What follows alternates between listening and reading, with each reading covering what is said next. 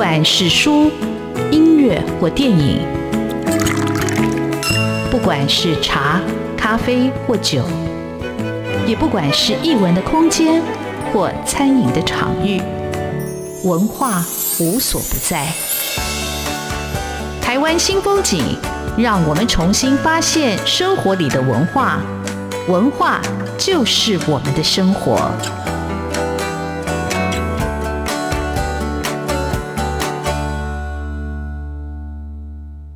台湾新风景，我是主持人廖志峰。文学艺术丰富了我们的视野，滋润了我们的心灵，而文化就是我们的生活。各位听众朋友，大家好，今天为各位听众朋友邀请到的是作家西来光。那西来光他是日本人，他是台湾媳妇，所以他来台湾已经有十几年了哈。那我特别想说，诶，在台湾生活的这些。外国人啊，他们到底怎么样看台湾？或者在不同的一个呃文化有没有造成什么样的一个冲击？而那冲击可能是我们很细微上，但对他们来说，其实一个很大的一个障碍。而且对于一个呃，从一个不知道台湾嫁来台湾的一个日本人，他又怎么样看待台湾社会啊？那我自己在看呃西来光这本书的时候，《台日万花镜》，我其实。啊，有很大的冲击，有很大的收获，也有很大的一个思考。也就是我从来没有想到，哎，原来这个是这样理解的，或者，哎，我觉得那个原来是一个我没有想过问题。比如说台湾料理，什么时候有台湾料理这样的一个词语就这样跑出来了？所以西来光就这样子把他所思考的、他所生活经验里头的，用这本书来呃分享。那其实西来光已经写过了呃好多书啊，呃，他在之前在玉山寺已经出了一本叫。在台湾寻找外之路，哎，这个书名也很有趣哦。那到底外之路是什么？后来看啊，原来是三岔口。他本身是学艺术的，所以从一个呃艺术家到台湾来，变成家庭主妇，变成作家，这到底是一个怎么样的心路历程？我们就让作家谢来光来跟听众朋友介绍他的故事。谢来光好。光哥好，哎，听众朋友大家好，我是西来光，很高兴你来上我们的节目，我也高兴来到这边，谢谢。啊，因为我跟西来光其实在朋友的餐会上认识的，后来在一些文艺的场合或者看电影的场合都会遇到哦，就慢慢变成熟了。然后所以西来光现在有有书或者有文章，我就会特别来注意哈。那西来光，你先跟听众朋友来介绍，因为我觉得这个名字很特别，我很少注意到。西来这样一个日本姓哦，比如说呃，有村上啦，然后松本啦，就是，但是这是有木字边的姓，但是西来没有看过的，没有看过，这是怎么样跑出来的？嗯，因为呃，其实这个西来这个名字是就是我的我自己的创作的，因为那个嗯，我想一想那个我自己的名字的时候。开始想要做笔名的时候，那个觉得我比较那个不喜欢本名，那喜欢那个我的先生的名字吗？这个也是好像不对的。那还是我想做一个我自己很喜欢的名字。那我把这个字“喜”的这个字是那个我很喜欢的那个一个日本的诶诗人，俳句的诗人。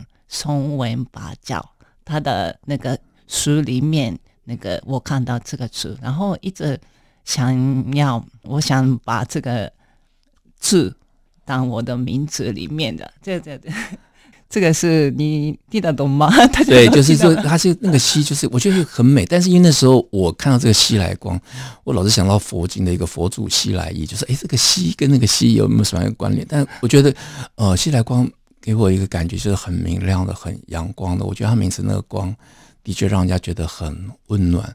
但是在这个温暖之外，其实它也会照射了很多我们所呃习以为常，但是又看不到的那个角落。那西来光，我很好奇哦，你当初怎么会来到台湾，来到一个这陌生的一个岛屿或者岛国？对，这个那个是二零零六年的事，在东京。那个我跟一位台湾先生认识，然后决定跟他结婚，然后来到台湾了。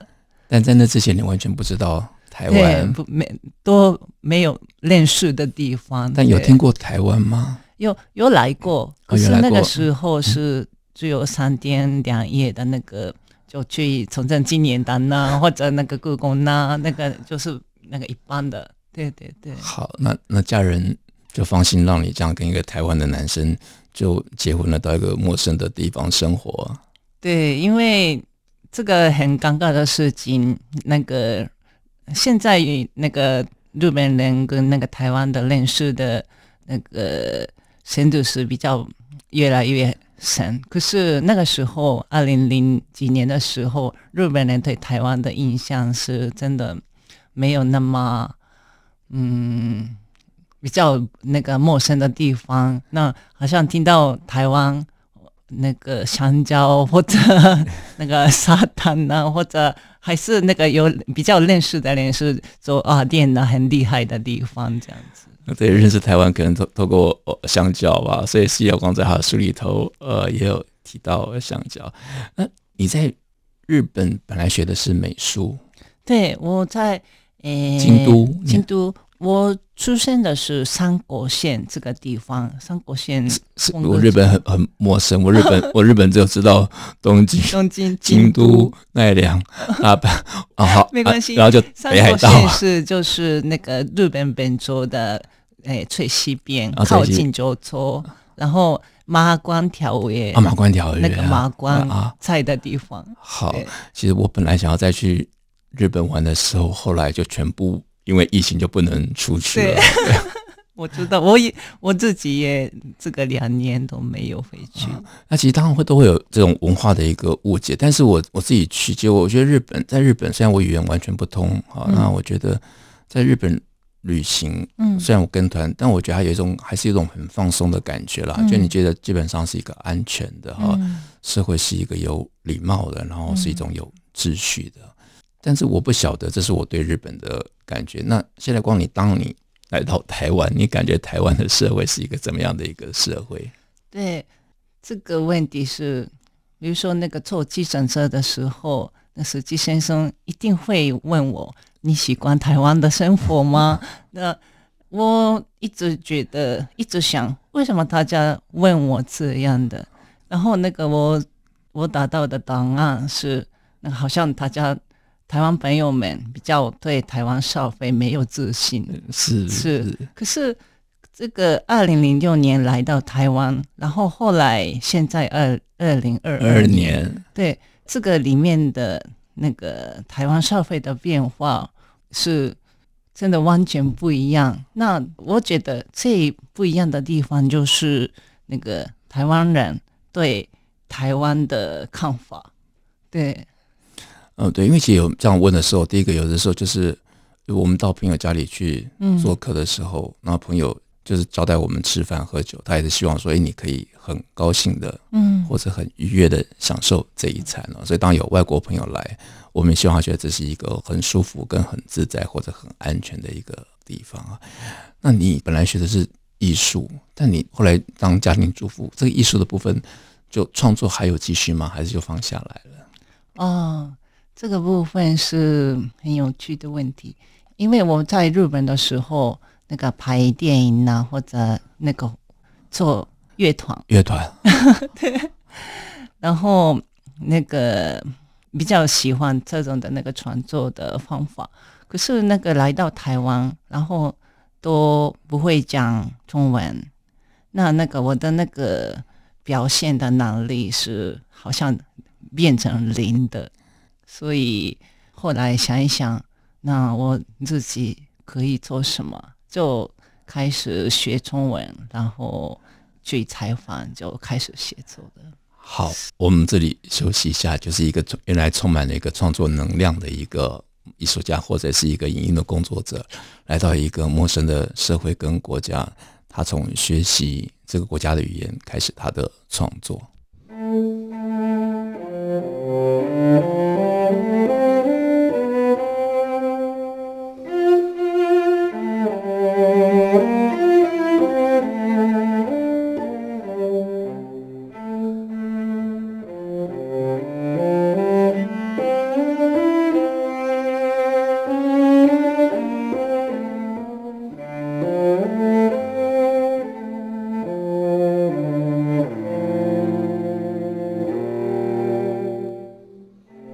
湾新风景现场为各位听众朋友邀请到的是台湾媳妇、日本作家西来光啊。西来光本身学的是艺术，然后对电影制作啊、对乐团非常有兴趣。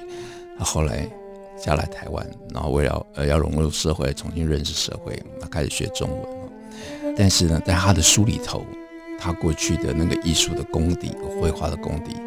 还是在不管在寻找外之路啊，还是台日万华镜啊，都会看到谢来光自己的作品。那我觉得他的作品看起来就是很很亲切、很温暖啊。也许将来他会有一个他自己的一个嗯个展吧啊，我很期待。好，那谢来光，你先跟听众朋友讲，为什么嗯这本新书叫《台日万华镜》？这个万华镜到底什么意思？然后它到底什么样写出来的？诶、欸，万华镜就是。中文的万华万华筒，万华筒，万花筒，万花筒，万花筒，对对，那个就看到里面就那个亮亮的。我那时候看到说一下，哎，台日万华镜，我想说，哎，你怎么万华就出现在这个 书名里头了？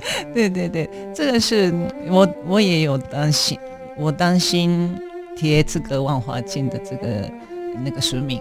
可是值班社玉山社的那个值班社的那个编辑说，那个万华镜比较有趣，所以他对那个结果决定这个实名的。对对对。好，那这本书是写了多久？嗯、因为呃，现在光你你是到台湾才开始学中文的嘛？是但是我很好奇，那你自己的写作是大学的时候就有写作的一个习惯吗？还是？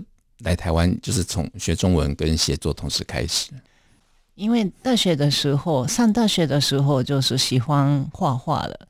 那因为那个我想当那个一位日本画家，可是上大学以后，因为那个我出生的地方三国县是比较乡下，所以没有那个都没有知道认识当代艺术那种的。那上京都的大学以后。认识唐代艺术或者那个比较现代性的电影，那哇，这个很有趣。那另外那个大学里面比我好画画的人好很多，所以啊，我不需要画画，那我我要做其他的事情。可是做拍电影呢，或者那个弹吉他、做音乐，那个一个一个的事情是就是那个自己里面。对世界的看法，心里面对世界的看法，对对对，所以那还是那个用的那个工具是不同，也是还是对我来说一样的，对，这样子。好，那你你这个书里头写的很多的文章，大概写了多久？你是在一个杂志发表才成书的嘛？对不对？是是，这个是在那个日本的媒体日本叫做日本 .com 上公开的文章，然后这个是。日文版有中文版，然后二零一六年开始到去年的文章大概全部那进来的，对。好，那所以这本书后来有做成日文版吗？这本书有在日文日本出版吗？希望现在找出版社。对，因为我觉得很有趣哦。那呃，谢来光虽然说他他是学艺术的哦，那写作，可是我觉得他其实。他的文章里头，你可以感觉他有一个时间的一个脉络，他有一个历史的一个呃深度在这里头。哦，我觉得非常非常厉害。那我觉得厉害是因为我跟谢来光在聊天的时候，他跟我讲他来台湾之前，他完全不知道台湾发生的事情。可是当他在写这些他生活里头遇到的这个台湾的这些生活里头会遇到的人事物的时候，他后面那个时间时代。就出现了，然后我觉得哇，这个实在是花了很多功夫。你是怎么样补这一堂历史的课程呢？就是你有自己看书吗？还是你有问很多朋友？就一开始的时候是就是比较希望知道那个日本统治时代那个殖民，对对对，那个殖民地的时候的故事，所以那个我去看那个那个时候的那个可以讲日本日文的。那个老人家的，然后聊天听故事，可是就开始他们那个出道的一个世界以外，那个好像台湾有很多世界，比如说那个诶，常货来台湾的他们的故事，或者比如说那个王东导演的那个电影的王东导演的电影的故事，那个《香蕉天堂》那种对王童啊电影啊就是《香蕉天堂》王童导演的作品、嗯、对对对是。那我对日本当然就是对五年级来说，好像我们的世代父亲父母辈都是可能因为呃空袭原因没有受教育，或者是因为受过日本教育，但是到了后来哈就。就政府来台湾之后，这个变得他们变得要转换一个语言，那其实那是有个失语的部分。嗯，所以那我跟我父亲其实之间那个对话很少，就他很多词汇他可能是日文，他要讲成中文，或者比较不太去跟你交流内心的一个想法，所以心里一直在存在这个，就有一个关键点，那个可能就是一个日文，那个那个是语言，那语言其实有时候就打开一种。世代的啊、呃、文化的交易了，嗯、那就就是一个桥梁。那可惜我后来我没有学日文啊，就是我想如果我那时候有去想要去学日文，我想我可以跟我的父亲做更多的对话。当然那个时代当然就也就没有了哈。那我在看这些，我在接触日本的朋友，或者是我在看这些有关呃日本住在台湾写的那个角度，我觉得诶都很特别。好，那我就看。西来光这本书里头有一个部分，我就觉得哎很有趣，他居然会写到台湾料理哦，对我都没有想到，台湾料理会是一个 议题或是一个命题。那我们就看到哦，台湾料理就很自然哦，就是台湾料理好。那西来光，你为什么会突然会写到台湾料理这个题目呢？哎，这个文章是特别针对日本的读者写的东西，因为那个一般日本人啊，台湾。那啊，小笼包，然后那或者那个芒果剉冰，芒果剉冰，就是好像那个在台湾只有这个两种的东西吧。那我觉得，我觉得好可惜。对，好可惜。而且其实会有台湾，是因为那时候因为是殖民的关系嘛，特别要标示它跟日本的食物是不一样的哈。嗯嗯。然后包括芒果剉冰，你讲芒果。就水果入冰，或者是芒果剉冰，事实上是日治时代里留下来一种一一种食物的一个的一个遗训嘛，融合的东西，而是一个融合的一个 东西。对，所以那我还是有好奇，那一个一个那个台湾的食物是怎么过来的？这个是那个曹老师，那个基隆的曹老师，曹明忠老师非常很厉害，所以那个我在这里不会讲，可是。那一个一个东西，真的这个一个一个脉络非常有趣，对，所以呢，我把这个脉络介绍给对那啊，现在光他的书里头讲台湾料理，他事实上是透过相对于日本的食物，他就把背后那个菜系，他把它写出来。好，那台湾你最喜欢吃的什么臭豆腐吗？还是 我最喜欢的是其实早餐的那个鲜豆浆啊，鲜豆浆是的。好，我有个呃，有个中国的作作者来，我请他吃臭豆腐，看到那臭豆腐就完全不行了，他就说他 就是那个气味太呛鼻了哈。其实那个菜系或者那个饮食习惯，真的每个人都不一样，他要背着你背后的那个文化跟历史背景，其实在你的菜系里头，就会有很潜移默化的影响。嗯，我们这里休息一下。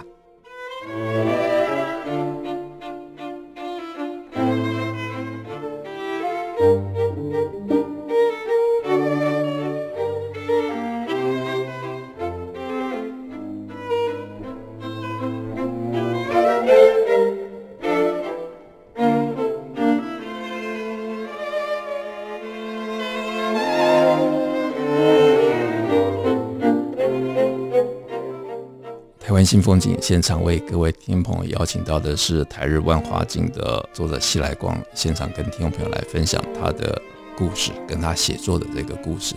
那这本书其实是很丰富哦，包括他自己做一个日本人嫁到台湾的台湾媳妇，他其实有生活上的很多不便，或者需要更多的人的。同样背景的人来帮忙，说他们有一个协会，就是一个太太的一个协会，互相去去支援、去支持，在一个异国落地生根的这个呃，怎么样走得更好，或者得到更多的一个资源来来来互相扶持。我觉得看那个就觉得、呃，感动之余也想说，的确，就很多不同的一个文化的差异，在我们生活里头其实造成很大的一个呃，有时候会造成一种挫败感啊。那作家胡川为西来光这本书，他特别这么说。从西来光的书中，看到一个我熟悉却又陌生的台湾，那是一个同时介于台湾与日本的独特视角，学习到很多，而且感受到西来光对于台湾的爱，同时也让我们知道台湾的独特之处。那台湾的独特之处有很多，刚像西来光刚才讲到那个料理，然后讲讲到那个芒果冰啊，讲到小笼包哈，这些有些本来就不是台湾的食物，但慢慢在生活里头，它是非常不可或缺的一部分。嗯、那谢来光你的文章里头有一篇，我记得我想到我小时候，对我们小时候的头就是李平头，那时候全世界有李平头的国家大概。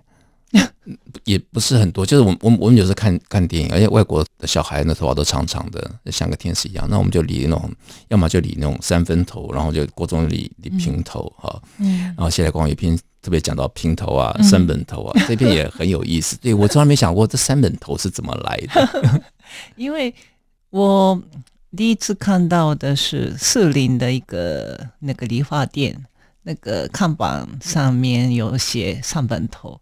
哎，上本座是什么？就是我觉得很好奇。那我把照片贴上那个脸书上面，那很多很多台湾朋友就笑这个 照片，然后他们也不知道那个上本座是怎么样的头发，就是大家都开始研究，然后我也研究去问那个理发店的那个老板，老板问 对对问上本座是怎么样的。而且三本本来就是一个日本的名字嘛，所以它三本就是日本的名字，只是在日本没有三本多这个名字。对，三本多这个发型没有、嗯、在日本没有这个。对，好，那这个发型在日本叫什么？还是没有这个独创的发型？只有台湾有，还是本来就有这个发型，只是没有特别去命名？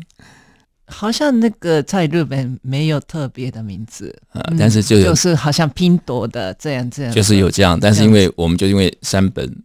把它命名，那三本到底它本源是什么？三本五十六吗？是，对，其实三本五十六是对的的，对。哦，就是用它来标示一个 一个很男生的、很 man 的感觉，很很 man 的、很男性的、很阳刚的一个感觉，叫三本头啊。是，所以就是这些生活的，我们过去曾经有的啊，可能这个对五年级或四五年级比较有感的一种。发饰或者发型哦，当当时看到这些书里头，就会流出那种会心的一笑。哎，是有那样一个时代哦。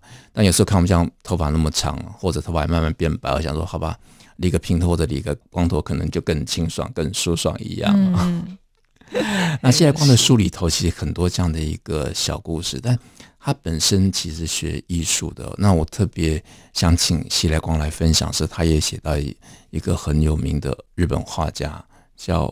历史啊，历史铁城。好，那西来光讲一下你写这篇的一个故事好吗？我觉得这边看了我还蛮感动的。我因为历史铁城是，诶，他是他是王生，呃，他是在在台出生的王生，是是是，他是算是王生，嗯、然后在台湾长大的小孩，然后那个一直那个记录台湾民俗，台湾的。民众里面有什么那个文化的？比如说那个特别的不卡不不卡伊，那个妈妈妈妈用，然后那个宝贝做的椅子，椅子哈，然后反过来就是可以做的，就一般大人也可以做的、那个。以前就是台湾就是农业社会那种竹制的制品就很很很多种，对对对。是然后他记录写下来这种很多东西，可是。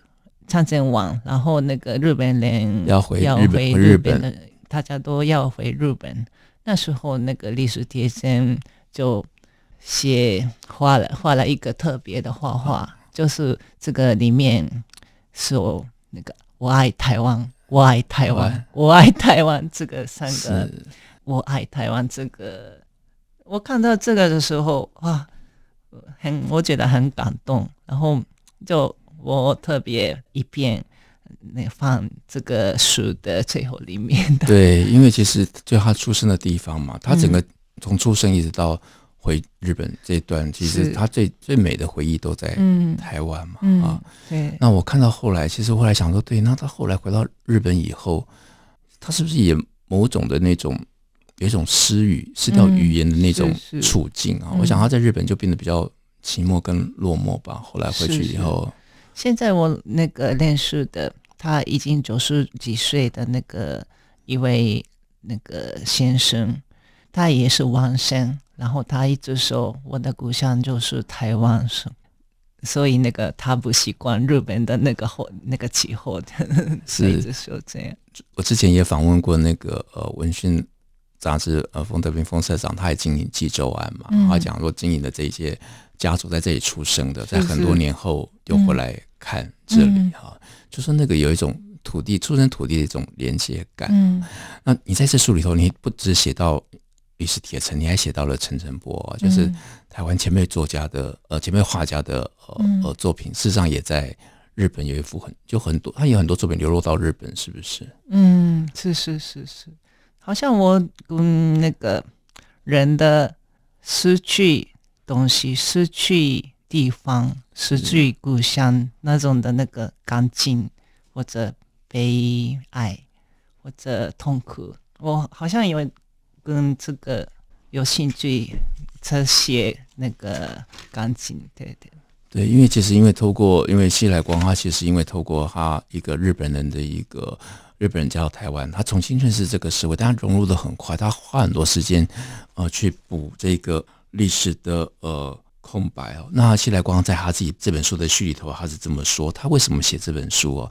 他是这么说：他说，婴儿透过与世界的互动，慢慢明确区分自我与他人的不同，与此成长过程相同。国家的存在也是透过与他国的交往，逐渐形塑国家的轮廓。而台湾这个日本的近邻，具有历史的复杂性与丰富的多样性，从不同角度凝视。我方的阴影也会映照出来，指引我们未来的方向。这就是我为何持续的写、思考台湾的重要理由。那这段书写也是让听众朋友来认识谢来光这样一个作家，他以他这样一个，就是一个呃跨国的、跨文化的、跨地域的视角来让我们认识我们所生活的一个台湾，也重新认识我们自己的一个历史的面向。我觉得非常非常的丰富，看了。也非常的感动。那今天感谢西来光来上我们节目，介绍他的新书《台日万花景》。谢谢西来光，光哥，谢谢。